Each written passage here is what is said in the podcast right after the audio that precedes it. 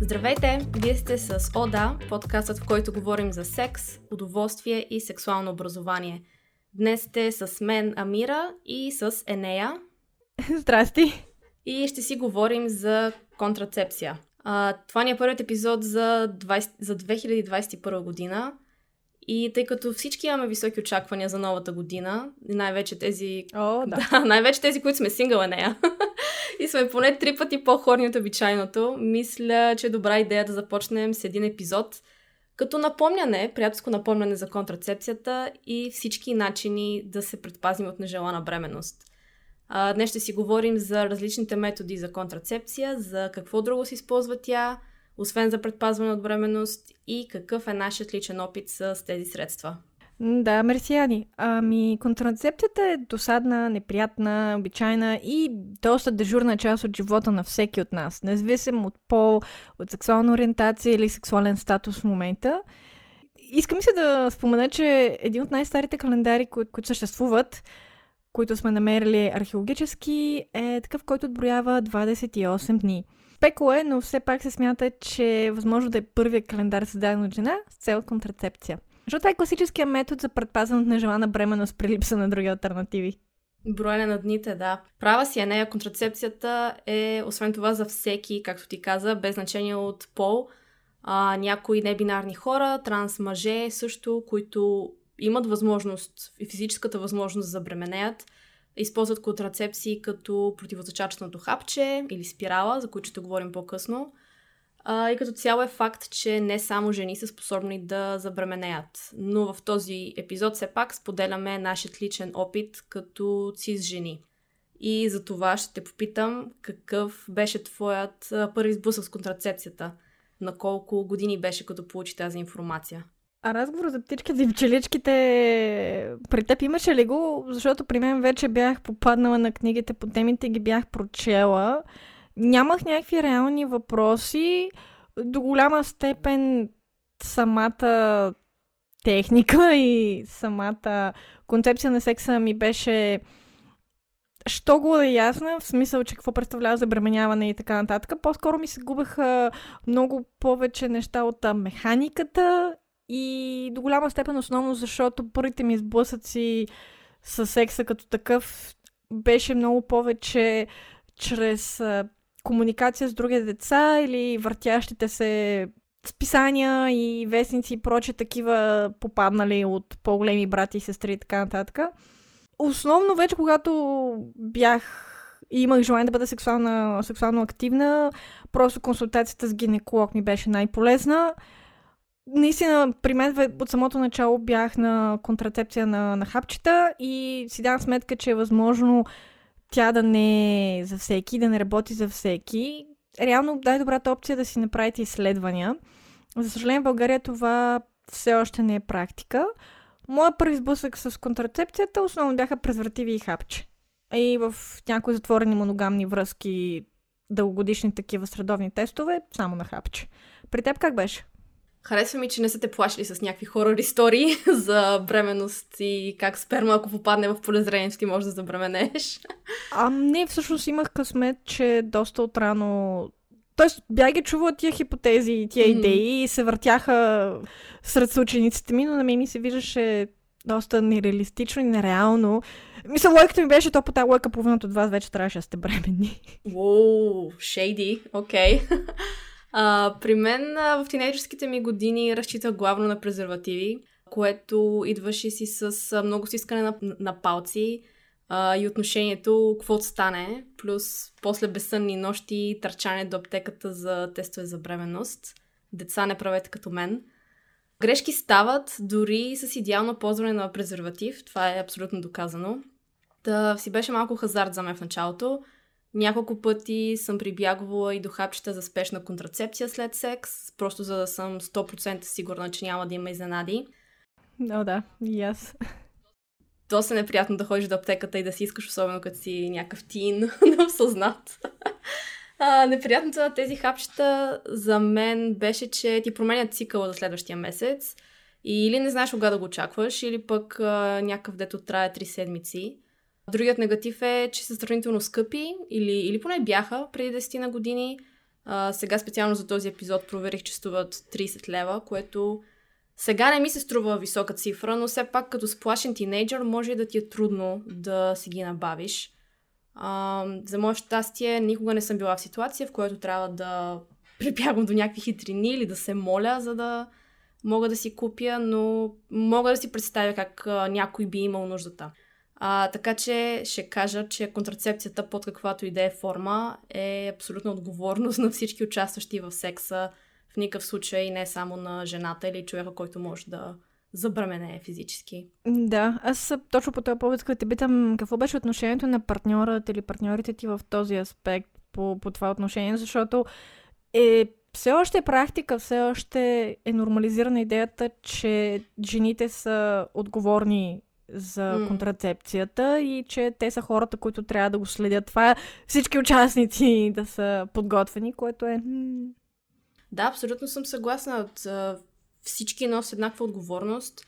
А, в, от моя личен опит а, никога не съм имала някакъв негативен опит, защото честно казвам, в моментите, в които съм си мислила, че мога да срещна някакъв негативизъм, просто не съм споделяла, просто съм казала, добре, окей, аз, аз отивам до аптеката и си, и си купувам хапчето и правя каквото си знам, защото... А това случва ли се? Не, не съм търсила одобрение. Разбираш не, не, мисълта ми беше, случвало ли се да си в ситуация, в която ти вече си в една натоварена емоционална и психологическа ситуация и да имаш допълнително някакъв втори, трети човек, който да не реагира по адекватен начин. Случва ли ти се? И което е по-важно, как се справяш? Как се справи с това? Ами, а, имала съм хора, които са реагирали неадекватно за мен лично, примерно с нещо от рода на еми то това е твоя отговорност, което в такава ситуация просто да, така е моя отговорност, тъй като моя отговорност, слава богу, аз съм имала възможността да, да поема нещата в свои ръце и да се справя с а, това. И да, или съм предприемала нужните мерки. Просто с този човек не сме имали по-нататък отношения. Това е. Но истината е, че не бях достатъчно информирана какви опции имам като цяло и какви са реалните странични ефекти от различните противозачатъчни. И когато бях в гимназията, а, все още бяха масово разпространени разни твърдения, като о не, противозачатъчното хапче ще ме направи дебела, ще ми излязат пъпки. Нямам търпение да разберат какво ще им случи, ако забременеят. Ужас. А, да, факт, смисъл, противозачатъчните в днешно време доста дълъг път са изминали от противозачатъчните през 80-те или 90-те. Така че просто трябва да се направи консултация с лекар за правилното за теб хапче. Абсолютно. А така с задна дата, колко от партньорите ти, били те мъже или жени, бяха с адекватно знание по темата или са знали повече от теб? Мисъл, в колко голям от процент от тези случаи ти си била човека, който е бил the knowledgeable one? Мисля, че това почва се случва с мъже. Мисля, че с жени сме си споделяли общо взето еднакви хорър стори или пък а, сме си споделяли своят опит с, а, с контрацептивите. Така че, да, не искам да звуча като че вземам страна, но факти са си факти.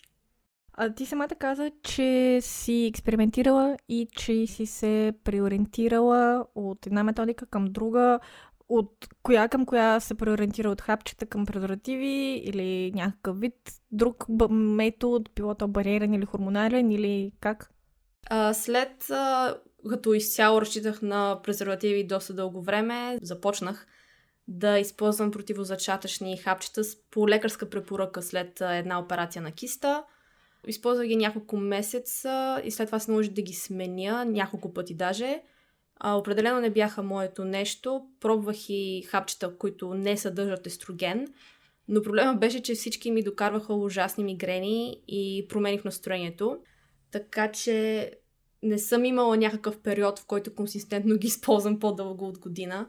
А, не знам дали това е валидно за всеки. Ти, например, има ли си проблеми с контрацепцията? Всъщност, изобщо не. Буквално от първите, които ми предписаха нататък, никакви ядове, никакви проблеми от никакъв тип, които не е чак толкова рядко, но фактът е, че чак толкова бързо и утра съм си намерила точно работеща за нас, по-скоро по-рядкост.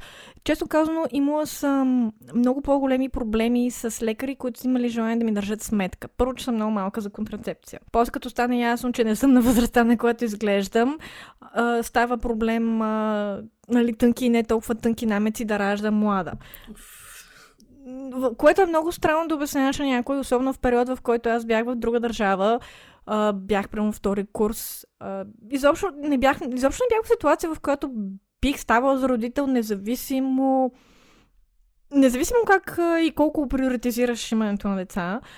Най- обаче безумно нелепите дискусии са ми били с хора, които са медицински лица, но не са гинеколози, не са с релевантно образование, които много държаха да ми обяснят колко са опасни хапчета, включително с тенденциозно плашене, че ще ме остават стерилна. И във всички случаи беше, понеже не бяха дори два-три пъти, по-скоро към десетина общо. Винаги идваше от хора, които бяха завършили медицинското си образование преди аз да съм навършила 3 години. Не говорим за хора, които са с съвременно медицинско образование или опит, или пък четящи съвременна медицинска литература, което за мен беше изключително вбесяващо. Подавал съм сигнали срещу всеки от тези лекари, защото в моя случай още преди да бъда достатъчно сексуално активна, бях прочела каквото мога да намеря информация, какви са реалните опасности и реалните плюсове и минуси на всяки методика, но и отлично си давам сметка как някой, който не се е заровил толкова навътре, спокойно може да, да си изкара къла и да, да се паникьоса или да вземе решение, което ще им навреди медицински, пък и не само. В дългосрочен план, просто защото разчитат, че човек от другата страна им има как да кажа, че им има здравето в предвид като приоритет, а не, че всъщност тези им гледни точки са базирани на техните собствени задръжки, несигурности, проблеми и неща, защото са от поколението, което...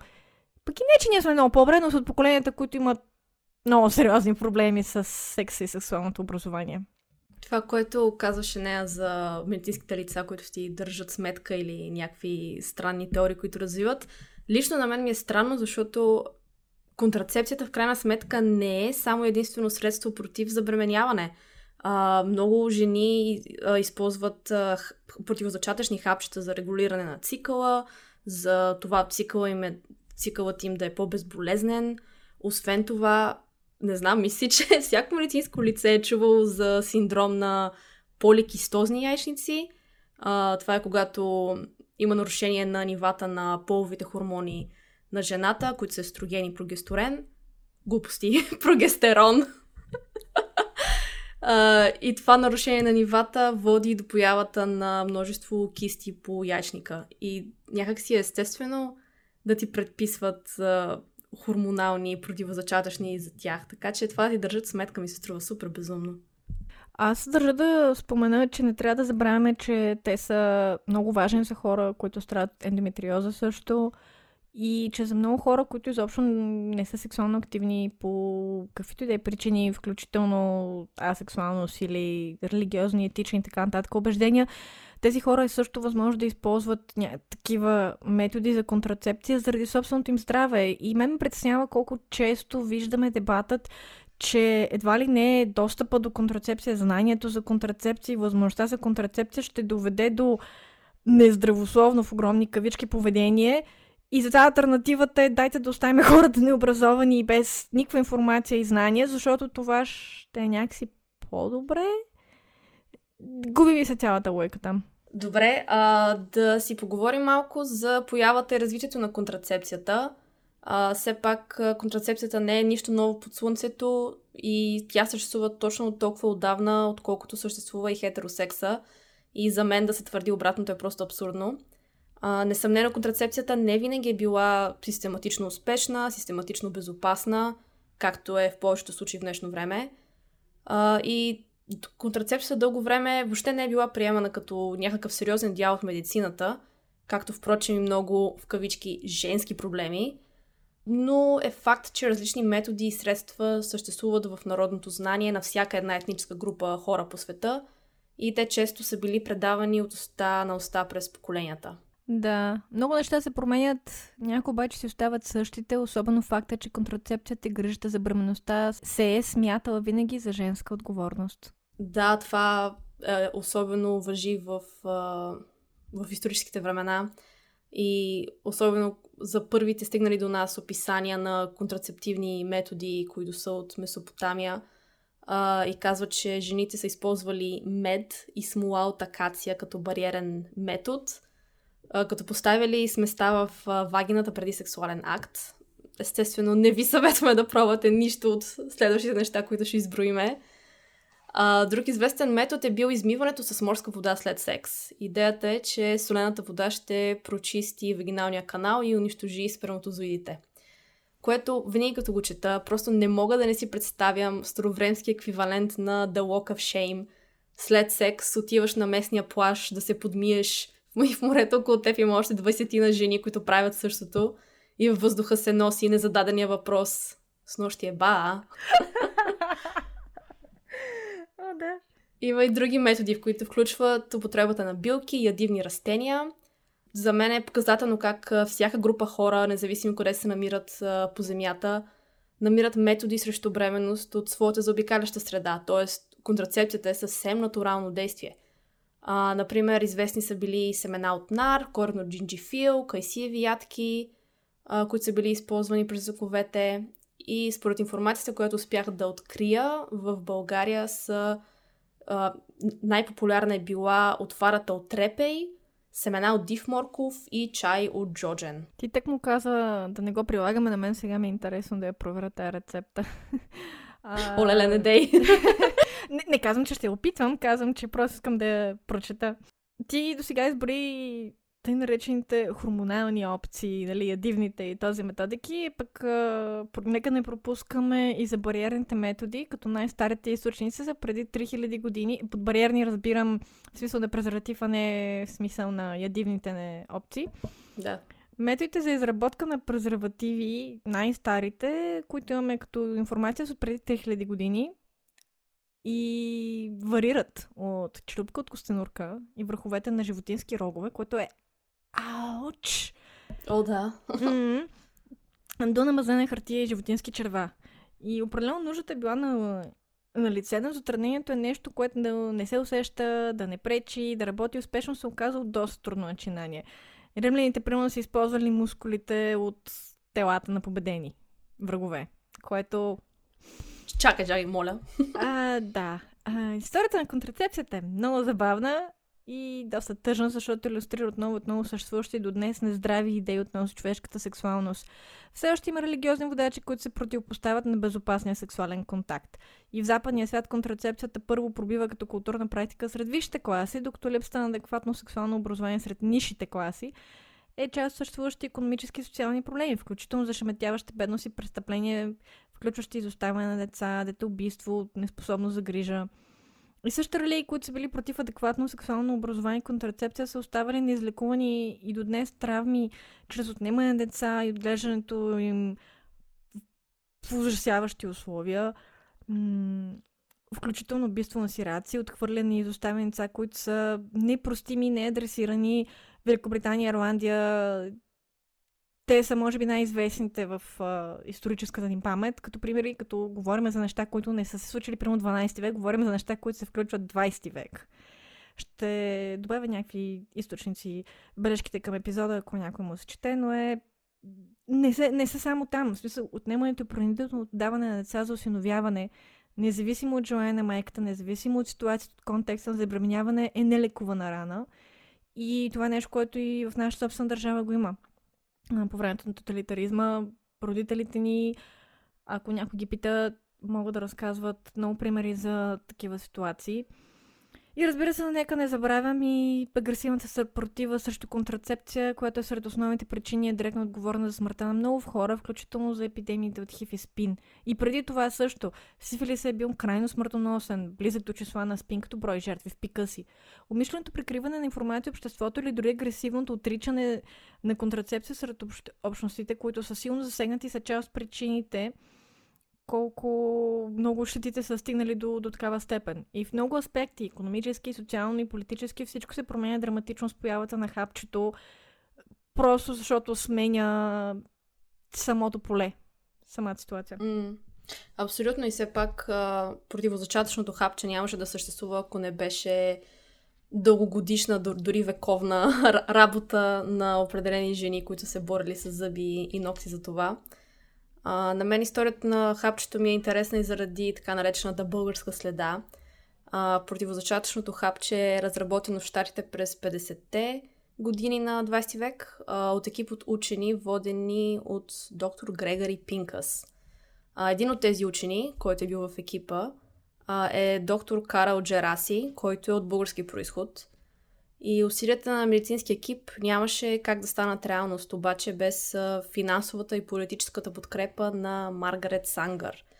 Тя е активист за репродуктивните права на жени, медицинска сестра и секс-образовател. Тя отваря първата клиника за контрацептивни методи в Штатите през 1916 година – и тази клиника по-късно се разраства в Planned Parenthood, което, което е неправителствена организация, uh, която и до днес днешен обслужва сексуалното и репродуктивното здраве на жени, мъже и хора от всички полове в Штатите. Абсолютно, да. А, сега много ми се иска да обясним с няколко думи защо контрацепцията е важна. Конкретно защо тя не е просто нещо, което засяга някаква малка група сексуално активни хора, а е нещо, което засяга цялото общество, независимо от нашето лично участие. Малка група ми харесва. Контрацепцията е здравеопазване. Това е смисъл. Контрацепцията е право на всеки индивид, който може директно или дори индиректно да изпита последиците от бременност. Независимо дали те самите могат да забременеят или не, защото всички ние имаме приятели, близки и познати и особено ако ние сме свързани по някакъв начин с тези хора, тяхната ситуация може и да афектира, и афектира и нас. Да, абсолютно съм съгласна с теб. Не, а, човек не е остров. Живеем в общество, в семейства, така че нормално. А, и другото, което ми се иска всички масово да разберем, е, че контрацепцията е отговорност на всички, които участват в секса, не само на един от, от участниците. Както споменахме вече и ти каза нея, а, контрацепцията дълго време не е била приемана като сериозна медицина. Често практикуващите я са се допитвали до по-опитни възрастни жени в своя социум, които са получили знанията си чрез опита на тези преди тях и чрез практики, които всъщност не са били кодифицирани, често са били извършвани тайно или поне далеч от публичния живот – а, тези жени с знания и умения често са били обявявани за вещици и преследвани, просто защото предоставят здравни услуги на други жени и на обществото като цяло.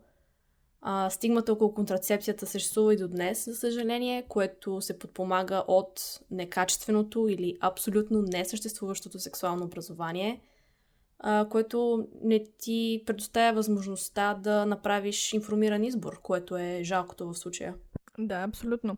Контрацепцията може да е нужна дори на хора, които не могат да забременеят заради медицинските ползи, които тя носи. Били те регулация на хормоните, били пледата други нужди и ползи. И очевидната полза за възможността за телесна автономност, така и тази на близките. И до ден днес има десетки хора, много повече от десетки хора всъщност, стотици хиляди, носещи травмите на починали близки, семейства и приятели заради невъзможността им да предпазят себе си да избегнат нежелана и опасна за тях бременност. Само за един пример мога да дам Ирландия, което вече не е незаконно правото на аборт. Начинът по който се стигна до тази ситуация беше сред няколко много, много ужасяващи, много грозни ситуации на жени умрели в името на запазване на живота. И те не са единствените, макар че при нас нещата са много по в сивата зона. Под сивата зона имаш предвид, че България е номер едно в европейската класация за бременност при момичета между 14-19 години ли? да, всъщност. Чудех се как да го кажа по максимално тактичен начин, но...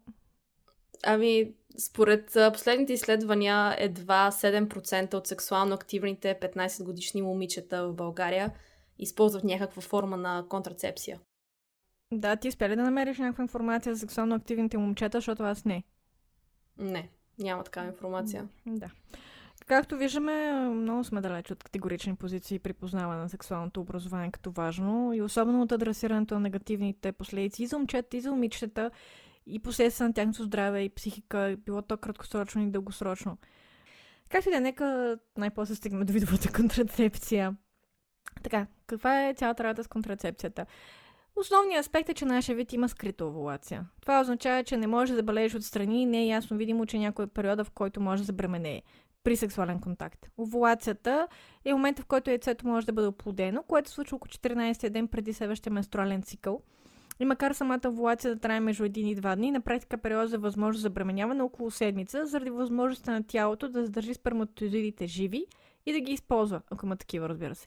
Репродуктивният цикъл средно отнема около 28 дни, но може да, да се удължи или да се скъси. Тук малка скоба, че един класически мит, че циклите на жените влизат в ритъм, е просто такова мит. Тъй като циклите могат да избързат или да изостават, както че цикъла на всеки е различен, довежда, че рано или късно циклите в дадена група жени ще съвпаднат и после пак ще се разминат. Няма нищо свръхестествено и така нататък. И жените не се превръщат в овулации по пълнолуние. Няма синхрон на циклите. Колко проблеми щеше да ми спасти, ако беше вярно. Факт.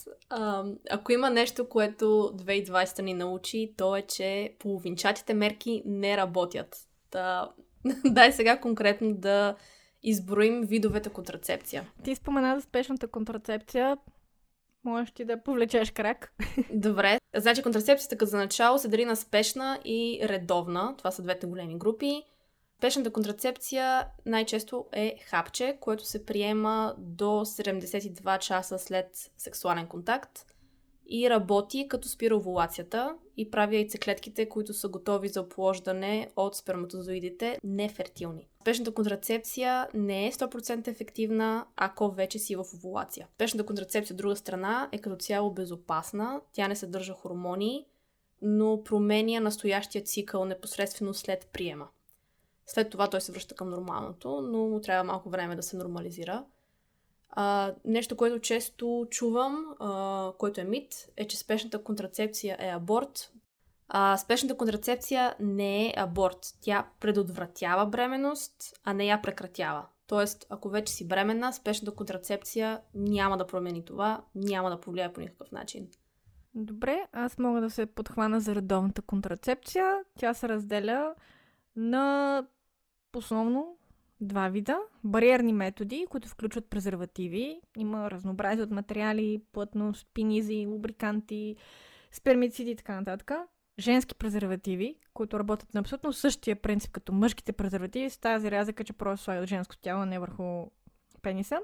И разбира се, диафрагмата. Втория вид, това бяха бариерните а, за, методи. За женски презерватив а, е хубаво да се вметне, че ако се използва женски презерватив, не трябва да се използва мъжки презерватив, защото двата се канцелират взаимно. да, всъщност, това е добре, че го каза, просто защото не беше хрумнало. А, така, втората опция е хормоналните методи, които реално предотвратяват овулацията. Това включва противозачатъчното хапче, вагиналния пръстен, контрацептивния пластир, хормоналната ВМС, вътрематочна спирала, противозачатъчен имплант, инжекциите против забременяване, каквито има и за мъже, и за жени. Тук много ми се иска да вкарам една скоба е, че когато си на хапче или на пластир, или на противозачатъчен имплант, ти реално нямаш нормалната овулация, т.е. ти не минаваш през обичайния цикъл, т.е. ти нямаш цикъл. И когато направиш паузата от 5-7 дни, в зависимост от типа хапче, което, е, в зависимост от типа, което приемаш, ти нямаш цикъл. Това просто е кървене за респирането на хормоните. Тоест, спокойно може да си пиеш една с друга блистерите, без да е нужно да пиеш а, тези, които се водят а, плацебо или празни. И дори ако по някаква причина прокървиш по време на пиенето на тези хапчета, това е няма причина за притеснение. А, за хормоналните методи това, което е важно да, да се направи консултация с а, лекар, винаги задължително.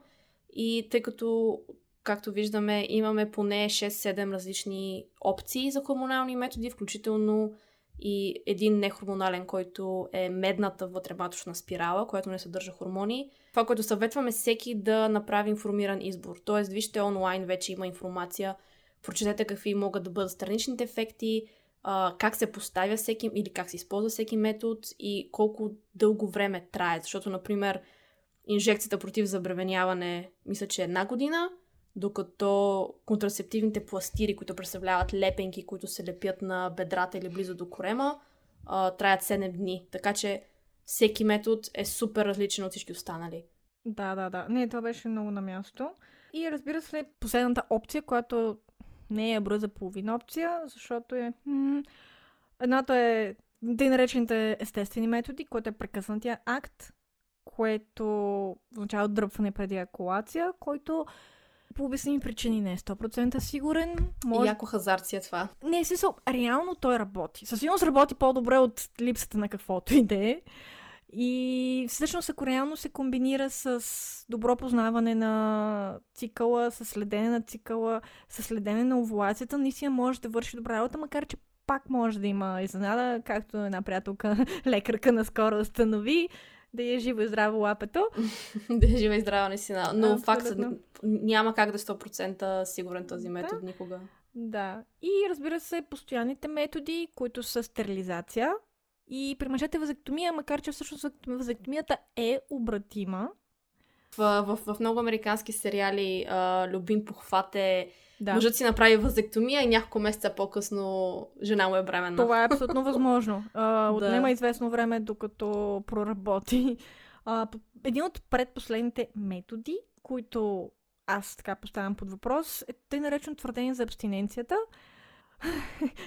Много се извинявам, не мога да се въздържа да не направя тази шега. Мисля, че наскоро имаш един религиозен празник, който автоматично и дебело подчертава факта, че и това може да не те опази. Абстиненцията. Съжалявам, много се извинявам, просто не можах да се държа. А, сериозно погледнато, абстиненцията не работи по проста причина, че не всеки се оказва в сексуален контакт по собствено желание. И това не може да го отричаме и не може да го омалжаме и не може да се преструваме, че не се случва. Така че не, просто Факт. кажи не, не работи. И разбира се, избягване на вагиналния секс. Което... което е опция. И все пак, както, както казахме, секса си е секс и контрацепцията е естествен, естествена част от него и винаги е била. Така че а, надявам се този епизод да е могъл да отговори на някои въпроси около контрацепцията или поне е послужил като приятелско побутване за това да се потърси повече информация от надежни източници. А, надявам се също това да е била полезна интродукция към света на контрацепцията за привилегированите хора, на които не им се е налагало да мислят много-много за това. А, искам ми се за контрацепцията да може да се говори по-открито, извън презерватив и хапче а, и да не се слага цялото очакване върху жените и да не се мисли, ами тя трябва да се пази, а, това е нейна грижа. А, и от мен последно, абортът не е контрацепция, но абортът, както и контрацепцията, е човешко право и също така здравеопазване. Точно така. И разбира се, това, че някой знае, че те самите не биха направили аборт или не го одобряват за себе си, не значи, че трябва или е окей да се против правото на избор на околните. И обратното. Контрацепцията е личен избор. До степен, до който неприемането на телесната ви автономност трябва да е гигантски червен флаг. Все още има твърде много стигма, както за ранна бременност, така и за адекватните дискусии по темата, така и за желана и нежелана бременност.